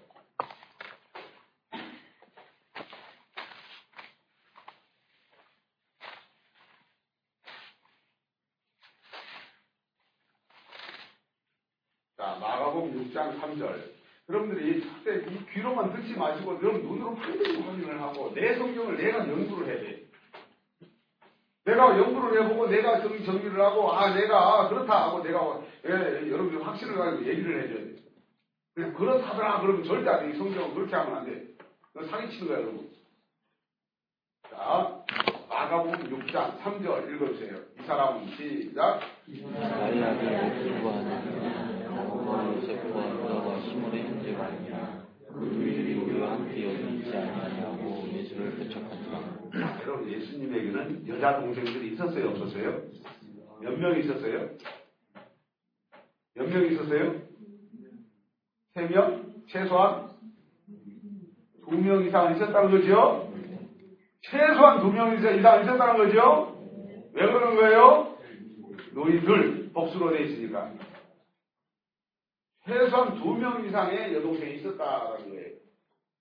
그런데 마가복음이나 마태복음이나 이런 데는 다 예수님의 동생들의 이름을 다 소개를 해주는데 너무너무 중요한 초대교회의 시작이 되고 있는 이 마가의 다락방에서 소개된 이 이름 속에는 예수님의 엄마하고 예수님의 아우들, 동생들의 이름은 있는데 누이들의 이름이 나오질 않는다. 누이들, 누이들이 소개가 되지 않는다. 안타깝게도 우리 기독교 역사 속에 예수님의 이 누이들의 누이들의 이름은 등장을 하지 않습니다. 그래서 조심스럽게 학자들은 이런 해석을 해봅니다. 누이들은 예수를 믿지 않았던 게 아닐까. 너희들은 예수를 믿지 않았던 게 아닐까라는 그런 아, 예, 어떤 추측을 해본다 이 말이죠. 예, 뭐 절대 그렇다라는 볼 수는 없으나 그래도 뭔가 이렇게 뭐 흔적이 나와야 되는데 예수를 믿었다는 흔적이 나와야 되는데 없다 이 말. 여러분이 아시다시피 예수님의 동생들은요 나중에 야고보서를 쓴 누구요? 야고보. 그 다음에요 유다서를 쓴 유다. 그리고요 예루살렘 공회에 뭐요 의장 역할을 했던 누구요? 야고보 총회장. 보세요. 그리고 우리 기독교 역사에서 62년에 결국은 야고보는 어, 대제사장에 의해서 어, 예, 돌에 맞아 죽는다 이 말이죠. 그러니까 예수님의 동생 야고보, 유다, 아, 이 보세요. 이 여기에 기록된 예후의 아우들이 나중에 예루살렘 교회 주도적인 역할을 얘기. 그런데 그렇다면 누이의 이야기가 사실 정말 눈꽃만처럼 좀 있어야 될 거 아니냐 이 말이에요. 없는 게 너무 이상하다. 그래서 좀 조금 안 좋은 생각을 해보는 거죠. 아, 예수를 안 믿었던 게 아닌가 이런. 자, 일단은 예수의 아우들이 분명히 여기 표현되어 있다는 거죠. 자, 여러분요, 마가의 다락방에 예수의 아우들이 있었어요, 없었어요? 있었다라고 하는 얘기입니다. 그러면 예수님이 승천했을 때 예수의 아우들, 동생들은 예수님을 믿었다는 거예요, 안 믿었다는 거예요? 믿었다는 얘기예요. 이해됩니까? 네. 여러분들 이제 요한복음 7장을 가보면 7장으로 가고 자 7장 2절로 가보세요. 7장 2절 3절 요한복음 7장 2절 3절에는 예수님의 동생들이 예수를 믿었느냐 이 말이에요. 자 우리 신규식 변호사 한번 읽어주시고 예수님의 동생들이 예수를 믿었느냐 안 믿는지 한번 얘기해 보세요. 요한복음 7장 2절 3절 이의 명절에 수박들을 가까운지라 그 형제들이 예수께 이르되 당신이 하나님의 를 제가 이제 보기 여기를 떠난 이들을 가소서 자 5절까지 쭉 읽어주세요. 스스로 스스로 나타나기를 구하면서 묻혀서 일하는 사람이 없나니 이 일을 행하려 하거든 자신의 세상에 나타내소서 하니 이는 그 형제를 가지고 예수를 믿지 아니합니다. 자 결론은 뭐예요? 네, 그렇죠. 믿지는 않았다는 얘기죠. 예, 지금 이 시간이, 이 시간이 언제냐면 주후 29년. 주후 29년 가을이에요, 가을. 주후 29년 가을. 예수님이 십자가에 못 박히시기 6개월 전입니다. 초막절이니까. 예수님이 십자가에 못 박히시기 6개월 전까지 자, 예수님의 동생들은 예수를 믿었다는 거예요? 안 믿었다는 거예요? 안 믿었어요. 그런데 6개월 뒤에 예수님이 십자가에 못 박히고 부활하신 다음에 물론 이제 40일을 더 계셨으니까 6개월은 더 되겠죠. 7개월이겠죠. 7개월, 8개월쯤 되겠죠. 그렇죠? 예, 자, 아, 자, 예수님이 못 박히고 돌아가신 그 다음에 아니, 아니, 이제 초막절 그 다음에 예수님이 6월절에 아, 그 부활하신 다음에 그리고 나서 40일 계셨어요. 40일 계셨어요. 오순절 바로 앞에, 앞에 오순절 직전에 상태에서 그럼 예수님이 이 땅에 40일 계실 동안에 적어도 예수님 동생들이 믿었다는 사실. 이해되십니까? 계산이 됩니까?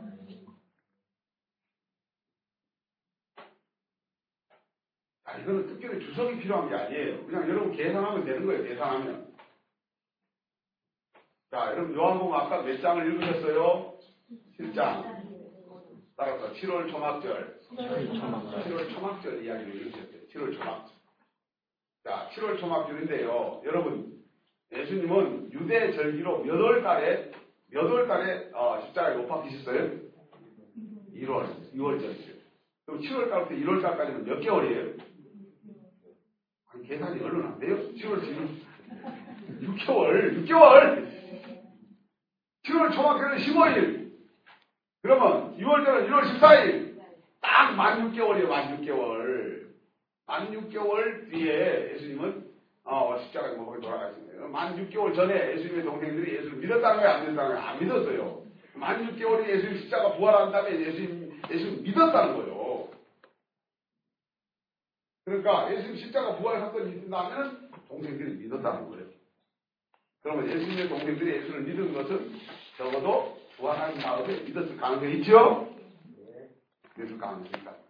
아무도 6개월 전에는 안 믿었던 건 사실이야. 그런데 나중에 여러분요, 아, 6개월 지난 다음에, 그러니까 정확하게 7개월, 8개월째 들어갔을 때는 우리가 사도행전 1장 13절에 보니까 예수의 아우들이 갱신군도에 들어가 있었다는 얘기요. 이 안에 누가 있는 거예요? 야고보가 있는 거고, 이 안에 누가 있는 거예요? 유다가 있는 거예요. 이거 계산하는 거 아무 어려움 없습니다. 단지 여러분들이 관심이야, 관심. 그냥 얼렁뚱땅 대충 해갖고, 뭐, 이 여러분들이 요 목회를 하려고 하는가, 아니면 정말 말씀을 제대로 연구해서 하려는가, 이거 차이밖에 없습니다. 자, 그 다음에, 자, 오늘은 여러분요, 어, 1장까지만 하고 마무리하겠습니다. 어, 여자주가 예수의 어머니 마리아 더불어 마음을 같이 온- 오로지 기도에 힘썼더라. 자, 15절에, 자, 15절에 몇 명이요? 120명. 15절에 120명. 자, 교회는 그래서 맨 처음에 따라서 12제자. 그 다음에 아, 정확하게 11명이죠. 11명. 그렇죠? 11명에서 몇 명으로요? 120명. 자, 11명에서 120명으로. 자, 그래서 여러분들이요, 1장, 1절에서 7절, 아, 11절까지는 11명만 예수님 을 봤죠? 그 다음에 이제 여러분요, 12절부터 여기, 여기 120명이 이제 모여지는 겁니다. 자, 그 다음에 16절, 15절 하반기, 그때 베드로가 그 형제가 일어서서 여기서부터 뭐에 들어가냐면요, 딱그 사도 고선, 사도 보선에 들어갑니다. 17절까지 박스를 해주시고, 자, 다윗의 입을 통하여 예수 기자에게 된, 자, 자, 여기 다윗의 입을 통하여 라고 하는 말은, 자, 이게 다윗의 시편이다, 이 말이죠. 예. 자, 그 다음에 18절. 이 사람은 불의에 살았고, 어, 밭을 사고, 몸이 은박에서 제가서 창자가 흘러나옵니다. 자, 창자가 흘러나왔다. 그래서 18절, 자, 19절. 그래서 여러분, 18절, 19절은 가만 보세요, 여러분요. 18절, 19절은 뭐로 돼 있어요? 손톱가루로 처리돼 있죠. 그러면, 여러분요, 예, 자, 손톱가루로 처리돼 있다면, 예, 이 사람은 이 정부의 한국을 맡았던 하면서 누구를 설명하는 거예요? 가른 유다를 설명하는 거예요. 아셨어요? 예, 그래서 16절에서 어디로 연결해야 되냐면 20절로 연결해야 되는 거예요. 16절에서 20절. 다윗의 입을 통하여 그게 바로 10편이에요. 이해됩니까? 다윗의 입을 통하여 이게 10편이에요. 다윗의 입을 통하여 10편 20절로 바로 연결하는 거예요. 그러면 결국은 16절부터 19절까지는 누구를 설명하는 거예요? 가릅니다. 20절은 다윗의 입을 통하여 10편을 말하는 거예요. 자, 그의 거처를 황폐하게 하시며 그의 거자 얻게 하소서 이거는 10편, 69편, 25절입니다. 그 다음에 그의 집을 타인을 취하게 하소서 이건 10편, 109편, 8절입니다. 이건 10편, 109편은 가르미다를 저주하는 저주 시편입니다. 자, 21절에서 22절, 자, 21절부터 26절까지는 이제 사도 보선에 들어가는데, 자, 사도의 보선에, 먼저 21절, 22절에 사도의 자격을 알려줍니다. 사도의 자격을 알려주는데, 자, 사도의 자격 중 1번, 22절에 나와 있습니다. 항상 우리와 함께 다니던 사람. 첫 번째 자격은 뭐예요? 항상 우리와 함께 다니는 사람이 첫 번째 자격입니다. 자, 두 번째는요, 예수께서 부활하심을 증언할 사람. 사람, 사람. 이게 자격을 나타내는 거예요. 이런 사람, 이런 사람이 사도가 된다, 이 말이에요. 사람, 사람이 자격이에요. 항상 우리와 함께 다니던 사람. 두 번째, 예수께서 부활하심을 증언할 사람. 두 가지 자격에, 자격에 맞춰지는 사람을 추천을 했더니 두 사람이 나왔어요. 한 사람은, 자, 이름이 여러 개네요. 그렇죠? 예, 자, 바사바라고도 하고, 별명은 뉴스도라고도 하는 요셉이요. 자, 이름이 많으니까 떨어졌나 봐. 그렇죠? 네. 자, 그리고 이름이, 자, 여러분, 열두 번째 사도가 된 사람은 이름이 너무 좋잖아요. 마티아, 여기 마티아. 충청도 버전, 충청도 버전. 마티아, 마티아. 예. 그래서, 자, 두 사람이 이제 추천을 받았는데, 그들을 놓고 기도해가지고 제비를 뽑았다 그랬습니다. 제비를 뽑아서, 어, 제비를 뽑았다. 결국은 손은 사람의 손이 제비를 뽑았지만, 결국은 여러분이 사도행전의 사상으로 봤을 때, 누가 선택한 거지요? 성령께서 선택한 거지요. 이해되셨어요? 손은 사람으로, 아, 손은 사람을 통해서 제일 뽑기를 했지만, 그러나 성령께서 선택하셨다라고 하는 것입니다. 성령께서 선택하셨다. 26절 데빌보와 맞대를 얻으니 그가 열한 사도의 수에 들어가니라. 여기서 그러면 성령은 사도들을 통해서 무슨 역할을 하는 거예요? 예수님의 역할을 하고 있어요. 맞죠? 만약에 예수님이 계셨다면 누가 뽑으셨을까요? 예수님 뽑으셨대요. 그러면 이제 이미 성령님이 사도들 통하여 누구 역할을 하고 계세요? 예수님의 역할을 하고 있다. 무슨 시대가 된 거예요? 성령 시대가 됐다. 성령이 이제 주도하는 시대가 됐다. 이름하여 우리는 아까 봤듯이 성령 시대, 무슨 시대? 교회 시대. 성령 시대, 교회 시대만큼은 이제 우리 주님이 바로 완전히 위임을 해주셔가지고 성령 시대, 교회 시대가 끝나야만이 누가 오신다? 예, 우리 주님이 구름 타고 오십니다. 그러면 성령께서 당신의 시대가 끝날 때쯤 되면 우리에게 뭐라고 할까요? 이제는 내 시대가 끝났으니까 누구를 기다려라 라고 강한 메시지를 주실까요? 주님의 재림을 기다려라 하고 강한 메시지를 주실 거랍니다. 자, 여러분 성령께서 야비하게 말이야. 아, 아무 말안 하고 살짝 끝내고 가져올까요? 그런 성령을 믿으면 큰일 나겠죠? 성령은 그렇게 야비하는 게 아니다. 그러니까 뭐, 아, 특별히 무슨 뭐, 계시를 받았다, 뭐, 꿈을 꿨다, 환상을 받았다, 이런 1.5단들한테 넘어가지 말아 말이요. 아셨어요? 네. 자, 1.5단들이 그런 얘기하면 네가 저 그리스도냐 그렇게 말하라 그랬죠? 네. 거기를 바짝 차리고 바르게 가르쳐야 된다. 자, 26절 읽고 마무리하겠습니다. 시작! 예비고마 마티아를 얻으니 그가 열한 사도의 수에 들어가니라. 다시 뭐가 복원이 된 거예요. 그러니까 열두 사도의 복원. 시작. 열두 사도가 다시 복원된 거래. 그렇죠? 12라는 숫자가 이제 시작됐으니까 뭐가 다시 이제 어, 다시 발전해 나갈까요? 하나님의 나라가 발전해 나가겠죠? 12라는 하나님 백성의 숫자가 다시 완성이 됐어요. 다시 하나님 나라가 발전해 나가요. 자, 그러기 위해서는 이제는 성령님이 이제 이 자리에 오셔야겠죠? 네, 그래서 오늘 여기까지 하고 다음 주서는 이제 이 오순절 성령님부터 쭉 나오도록 하겠습니다. 자, 기도하겠습니다. 하나님 아버지 감사합니다. 오늘 저희를 귀한 하나님 말씀을 훈련했습니다. 아버지, 우리가 성경이 중요하다, 하나님 말씀이 중요하다라고 하면서 정작 이 말씀을 훈련하는 데는 예, 아낌없이 투자를 하지 않고 헌신하지 않으면 안, 안참 이런 예, 아이러니를 갖고 있습니다.